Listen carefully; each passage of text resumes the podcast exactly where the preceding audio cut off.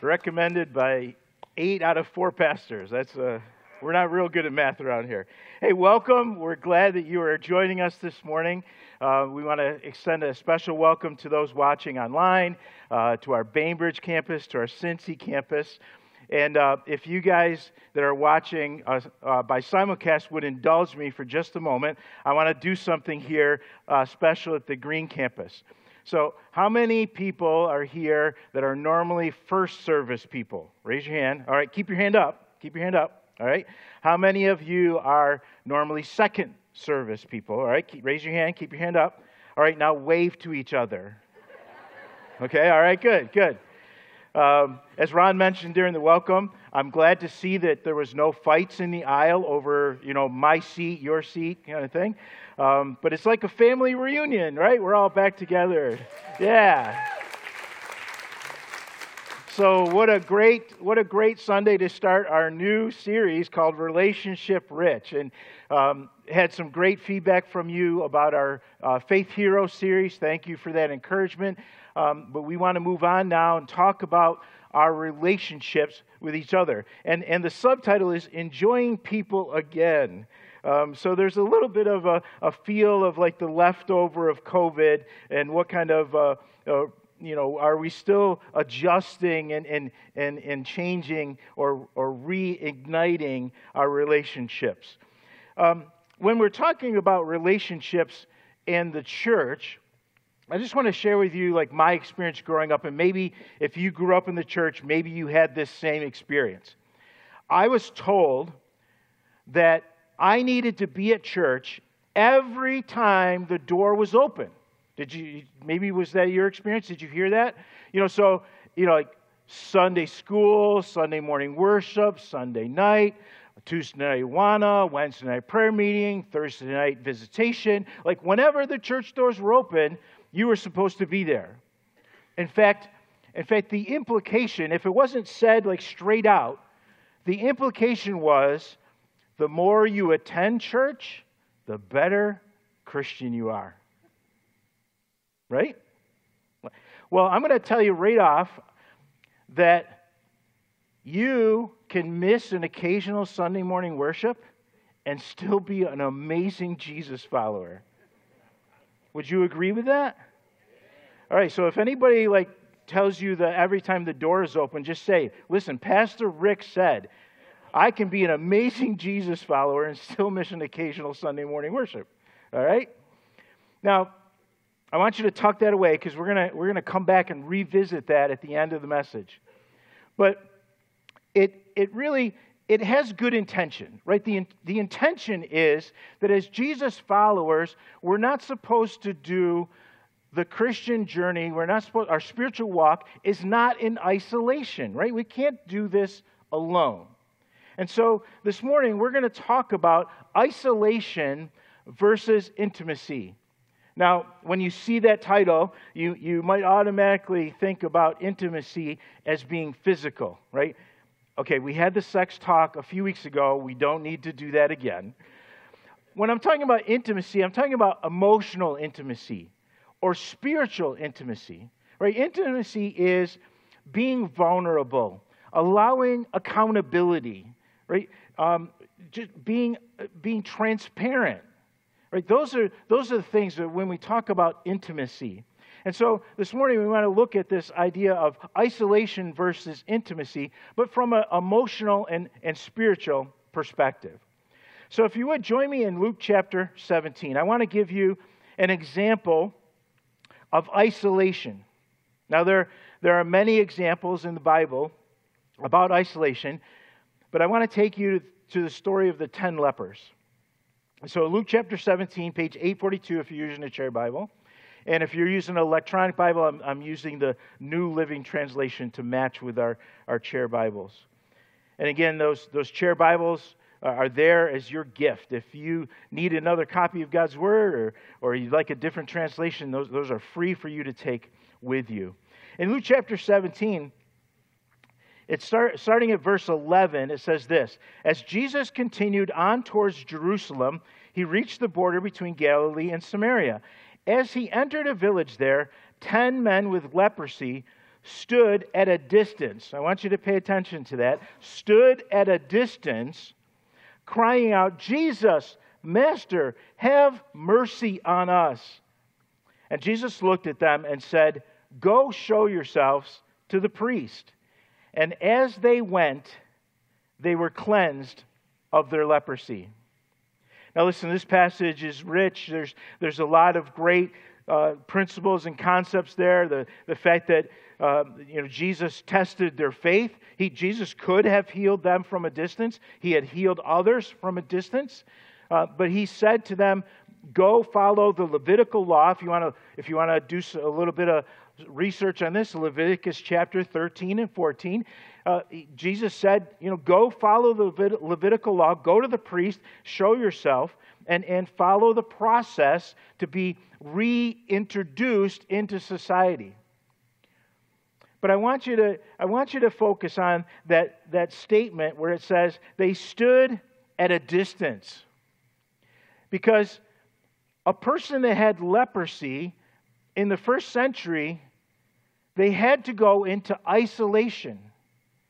And, and we're not talking like 10 days or 15 days. Like, we're talking about a change of lifestyle where they had to leave everything. They had to leave their businesses, their family, their home. They had to separate completely from society because they had this incredibly infectious disease.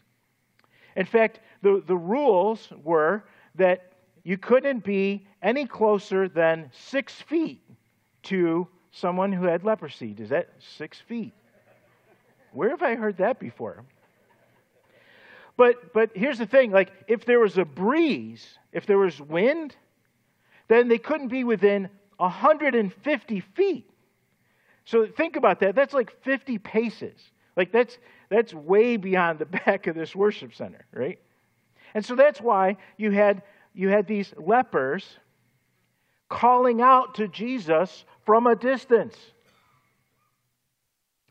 And notice that when we see these, these stories, there's another story in, in Luke chapter 5 about a, a single leper who was, who was uh, cured of his disease by Jesus. We see this story of these 10 lepers. You notice that they don't have a name? Because in reality, they, they are so isolated now that their issue has become greater than their identity. It really doesn't, it doesn't matter who they are and what their name is. They're only known by the fact that they have this disease. They're the lepers. You see, they're in utter isolation, absolute isolation. Now, I want to give you an example of the opposite thing. I want to talk about intimacy for a second. So, if you would join me in John chapter 15. John chapter 15.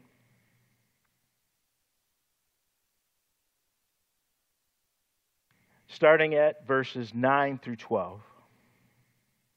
And now, when we talk about intimacy and from a spiritual and emotional standpoint, there, there's a lot written in the Old Testament about intimacy with God.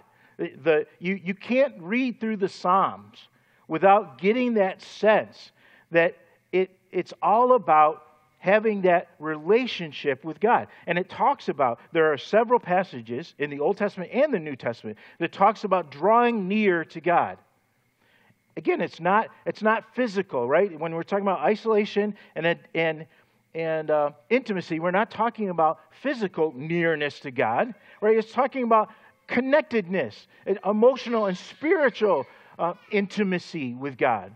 And so in the Old Testament, it had this principle, this concept, that we were to have intimacy with God. But then listen to what Jesus said to the disciples. As he's, as he's walking with them to Jerusalem, they go through a vineyard. And as Jesus so often did, he uses his surroundings as a teachable moment. And he says to them, Look, look around at these vines. And he said, I am the vine, you are the branches. We're to be connected, and I'm to be your life source. Like we're, we're, we're in this together. And here's what he says in verse 9 I have loved you even as the Father has loved me. Remain in my love. When you obey my commandments, you remain in my love, just as I obey my Father's commandments and remain in his love. So I have told you these things so that you may be filled with my joy. Yes, your joy will overflow. Now, this is my commandment love each other in the same way that I have loved you. Love each other the same way that Jesus has loved you. You see, when you talk about intimacy with God, it's not just our relationship with God that matters. It's through that relationship, that intimacy with God, that we are then to have intimacy and relationship with other Jesus followers. See, intimacy with God results in intimacy with Jesus followers.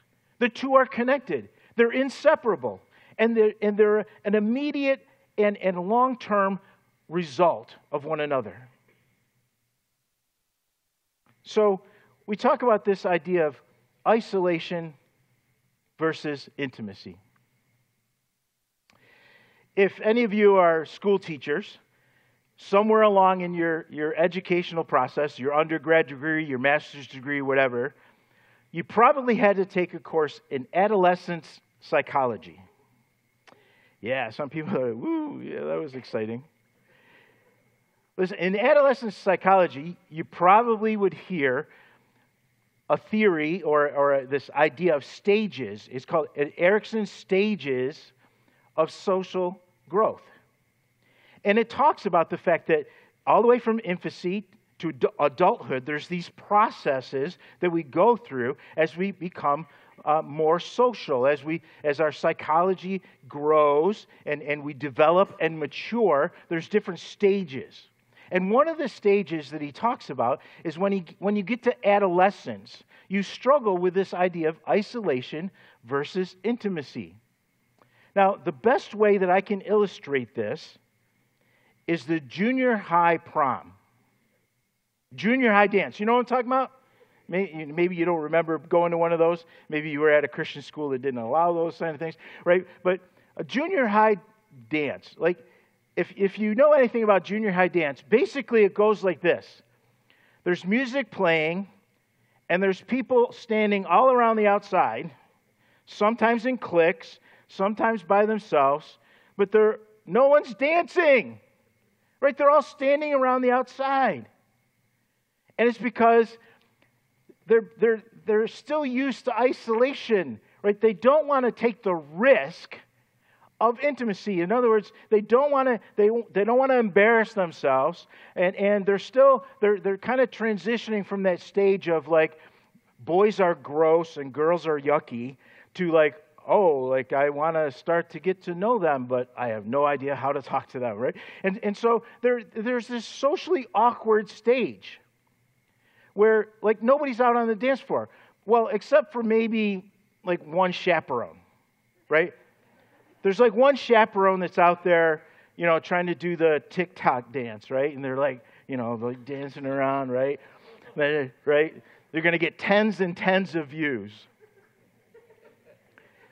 Or, or, or there's the one teacher that's out there that's the super energetic, encouraging, like, come on, come on, get out here, get out here on the dance floor. I'm thinking Betsy Hay right now. I just, right, like the energy of, like, come on, get out here and dance, come on, get involved. But you know what? I think there's a spiritual implication to this. In fact, join me in Ephesians chapter 4, because I, I think in all of the reference that the Apostle Paul, through the, through the guidance of the Holy Spirit, talks to us about how the church is supposed to function, how, how we're supposed to interact with one another. He talks about this whole idea of maturity and he talks about unity. And so in Ephesians chapter 4, verse 14, it says, Then we will no longer be immature like children. We won't be tossed and blown about by every wind of new teaching. We will not be influenced when people try to trick us with lies so, that, that are so clever they sound like they're the truth. Instead, we will speak the truth in love, growing in every way more and more like Christ, who is the head of, the, of his body, his church. He makes the whole body fit together perfectly. And as each does its own special work, it helps the other parts to grow so that the whole body is healthy and growing and full of love. You see, spiritual maturity is not something that we can accomplish on our own in isolation. In fact, maybe you've seen this floating around social media.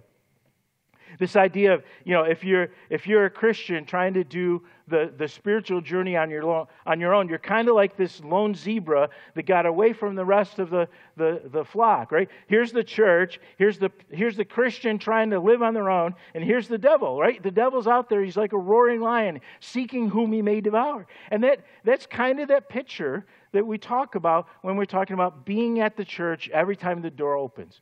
Don't, be in isolation, right? You need to be part of the church. But here's, here's the thing I think it goes far deeper than that. And here's what I want to, to drive home today is this idea that the risk of isolation is greater than the uncertainty of intimacy.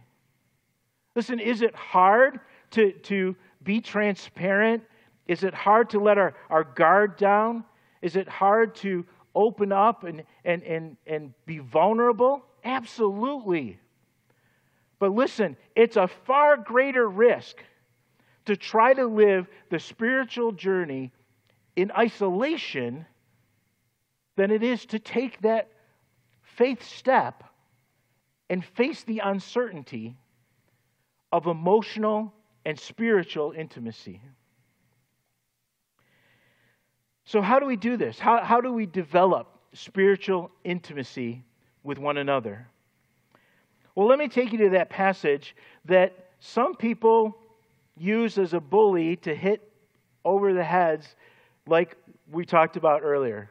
The whole idea of, of being at church every time the door is open. But they don't, they don't get the whole context of the passage, first of all. And, and they miss the, the, the, the background. Like, who was it written to? So let's start in verse 24. In Hebrews chapter 10, it says this Let us consider how we are to stir up one another. Or the New Living Translation says, motivate one another. How are we to motivate? How are we to stir up one another to love? And how are we to stir up one another to good works? Like that's that's what it's about, right? That's what the Christian journey is about is stirring one another up to love and to good works. So, so how do we do that? Well, then here's the verse that gets misused. Not neglecting to meet together, as is the habit of some. Now, I don't know if you've ever been, you know, hit over the head with that verse and you were guilted into coming to church because of that verse. But here's, here's the problem with that. All right, we, when you talk about the original author, which some people think it's is Paul, I like to think it's maybe Barnabas, but we don't really know who the author of Hebrews is. But we can tell by his intention, right? That his intention is that he wants people to live the Christian journey together, to go through the faith journey together. And he's talking about not neglecting the meeting together. Let me ask you this where was the first century church meeting? Were they meeting in gatherings like this? No, they were meeting in homes, right? Like this idea of meeting corporately in large groups really didn't start until about the third century. And, and there's a word that we attach to that, it's called liturgy. And sometimes we, we treat the word liturgy as if it's a, a bad word. It's not. It's just, it's, it's the organized way in which, in which we worship God. There's, there's liturgy in the Old Testament. The, the, the Israelites followed a liturgy in their worship. But, but here's the thing since the third century, until the 15th century, everything was, was directed by the Catholic Church. Then we had the Reformation, right? And so then there was these other denominations that grew out of the Reformation. But yet everybody still clung on to their liturgy. And so even today, you can look around and you can say, okay, here's the Catholic Church, they have their liturgy. Then you have the Anglican Church, they have their liturgy. Then you have the Episcopal Church. They're maybe not quite as much liturgy, but they still have a lot of liturgy. The Episcopal Church to the Presbyterian Church, they have liturgy. Right? From the Presbyterians to the Methodists, from the Methodists to the Baptist, and oh, by the way, from the Baptist to us. Because we have liturgy too. Now you say, well, hold a second. You know, Pastor, you're not up there in a robe like we're not going around with incense and candles and you know chanting and yeah, right. We're casual. We, we, we do contemporary music, right? We, we do liturgy differently, but we still have a liturgy. Like we still have a, a common practice, a common way of doing things. We stand up when we sing. We, you know, we have somebody give a message every Sunday. We, we, there's certain things that we do that's part of our liturgy. Well, here's, here's the thing there, that's a, there's, there's good aspects of that. We, we should come together and have corporate worship like this. But, but let me ask you in verse 24, where it talks about consider how we're to stir up one another to love. Consider how we're supposed to stir up one another to good works. And in fact, the, the verse goes on to even say this that we're supposed to be encouraging one another. And all the more as you see the day, speaking about the return of Jesus, as you see the day drawing near. So we're supposed to stir one another up in love. We're supposed to stir up one another in good works. We're supposed to encourage one another. Can all of that take place in the five minutes we interact with each other on a Sunday morning? I don't think so. I don't think so. You see, there's more to the intimacy of spiritual journey, uh, uh, of the emotional intimacy, the spiritual intimacy that we should be experiencing than just coming to a Sunday morning worship gathering. In fact, if you spend any time around our leadership here, you know that we talk about this thing called the three G's. We talk about connect groups, we talk about growth process, and we talk about worship gatherings. And in many, many churches today, they focus on this circle alone. They focus on the um, hour, hour, 15 minutes that we're together on a Sunday morning. Sure, you come in, you get a chance to have a cup of coffee, chit chat with a friend, you get a chance to worship collectively in, in song and in giving and all the things that take place on a Sunday morning. You get, you get a message, you know, 30 minutes, 45 minutes, you know, depends on who's speaking. But we, uh, I, we have fun. We're talking about that. But listen, like, is that really enough? Like, is that intimacy? I, I don't think so. I don't think so. See, it's all of these things that come together and the overlap of these things. And so here's where I, I'll, I will not use Hebrews 10:25, not neglecting meeting together. I will not use that as a bully to hit you over the head, to say you ought to be attending Sunday morning service, but you ought to be attending connect groups. You ought to be involved in growth process. Now, again, I'm not going to use that verse to beat you over the head. Let me, let me approach it from this standpoint, from a positive standpoint. You don't know what you are missing in the spiritual journey. You don't know the intimacy that you're missing in your spiritual growth. You don't know the maturity that can take place in your life if you really are engaged in all of these things. So, yeah, are, are, there some people that, that try to walk the Christian journey in isolation and, and outside of the church? Sure. But by the mere fact that you're here this morning, you're not one of those. But, but are you, are you in that weird in between place where you're not a Christian in isolation, like you believe the church is a good place to go, it's a good thing to be plugged in, it's, it's great to go to a Sunday morning worship. But are you, are you stuck in that in between where you haven't committed to the rest of the plan? Because the rest of the plan is intimacy with other Jesus followers. Yes, intimacy with God is is huge. It's, it's the reason God created us. God created us for a relationship with Himself, but He also created us for a relationship with one another. And through that intimacy that we can have with God, we also should have intimacy with other Jesus followers. So, kind of like our, our, our buffer video felt like an infomercial I know this is going to feel like an infomercial for Connect Groups.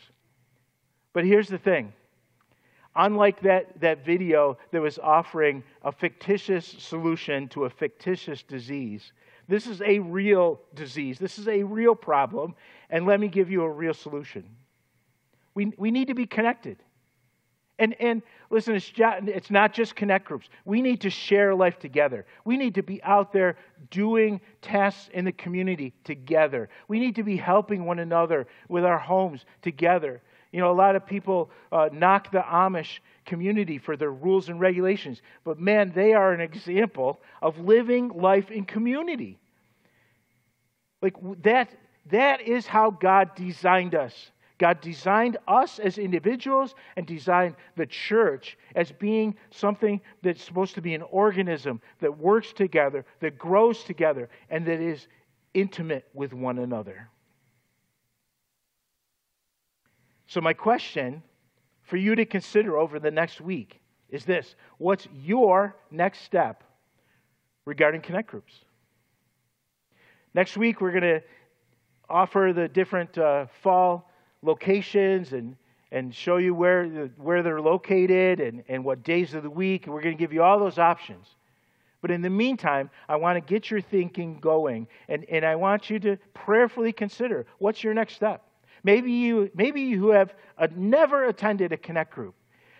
Step out of the corner of the junior high dance and get out on the dance floor. Maybe, maybe you were in a Connect group and it wasn't a great experience. Listen, they're not all perfect because guess what? We're all imperfect people. So maybe maybe you're on the side of the dance floor because you went out and, and you went, you know, you tried to dance and it wasn't a great experience. Go out and try again. Maybe maybe your role in connect groups is is to be a host. You know, just open up your home. It, it, show the gift of hospitality. Maybe, maybe you've been attending connect groups for, for quite a while and you need to be a connect group leader. And I know sometimes that word leader scares some people, or you, or you say the word teacher and it, it scares people. Listen, a connect group leader is a facilitator. They're, they're, they just they, they start the discussion. They, they bring in, they try to bring in the people that, that, don't talk very often. They try to shush the people that talk too much. Right? They, they're, they're, they're, just, they're there to kind of control things and, and get, keep things moving towards the right direction.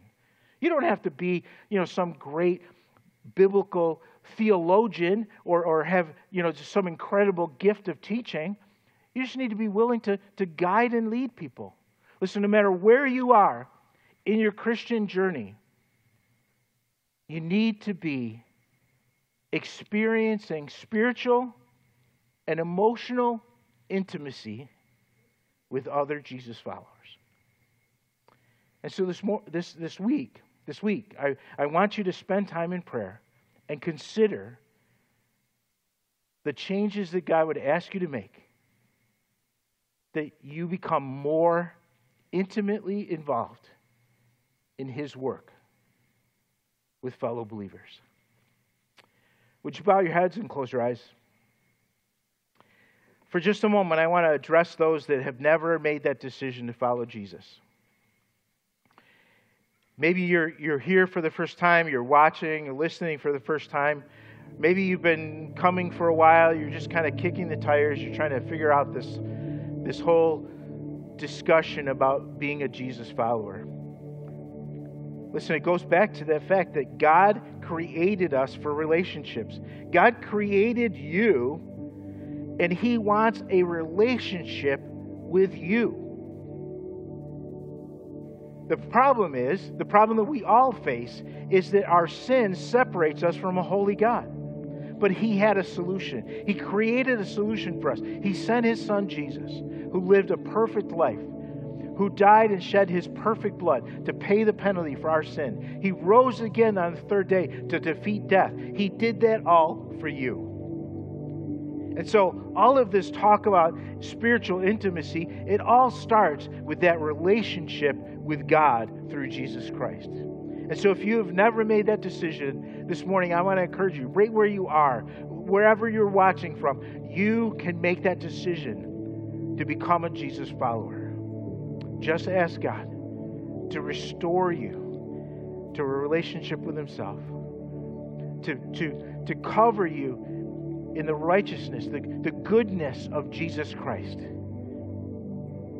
so that you can become one of His. If you've made that decision before, then this morning it, it, it, it's taking that, that next step in our spiritual maturity and, and moving beyond just intimacy with God, which is a great thing. It's an important thing. We all should be striving towards intimacy with God but we are also supposed to be striving for intimacy with other Jesus followers. Pray now, pray this week, and ask God, what is your next step in that process of spiritual intimacy? Our gracious God, we come before you this morning. God, we want to worship you and honor you and praise you in all that we do. And God, we want to follow your prescription for what we need. God, you, you've designed us to be emotional and spiritual beings, and you've designed us for intimacy with yourself, and you've designed us for intimacy with one another. God, give us the courage to be vulnerable. God, give us the opportunity to, to be able to, to get to know other people on a deeper level. And God, may we build up one another. May we stir up one another to love and to good works. And, and may we be encouragement to one another, that we might, like Ephesians 4 says, fit together perfectly, each one contributing to growing the whole and becoming more like your Son, Jesus Christ, every day. God, we praise you, we thank you, we honor you for all these things. We pray in Jesus' precious name. Amen.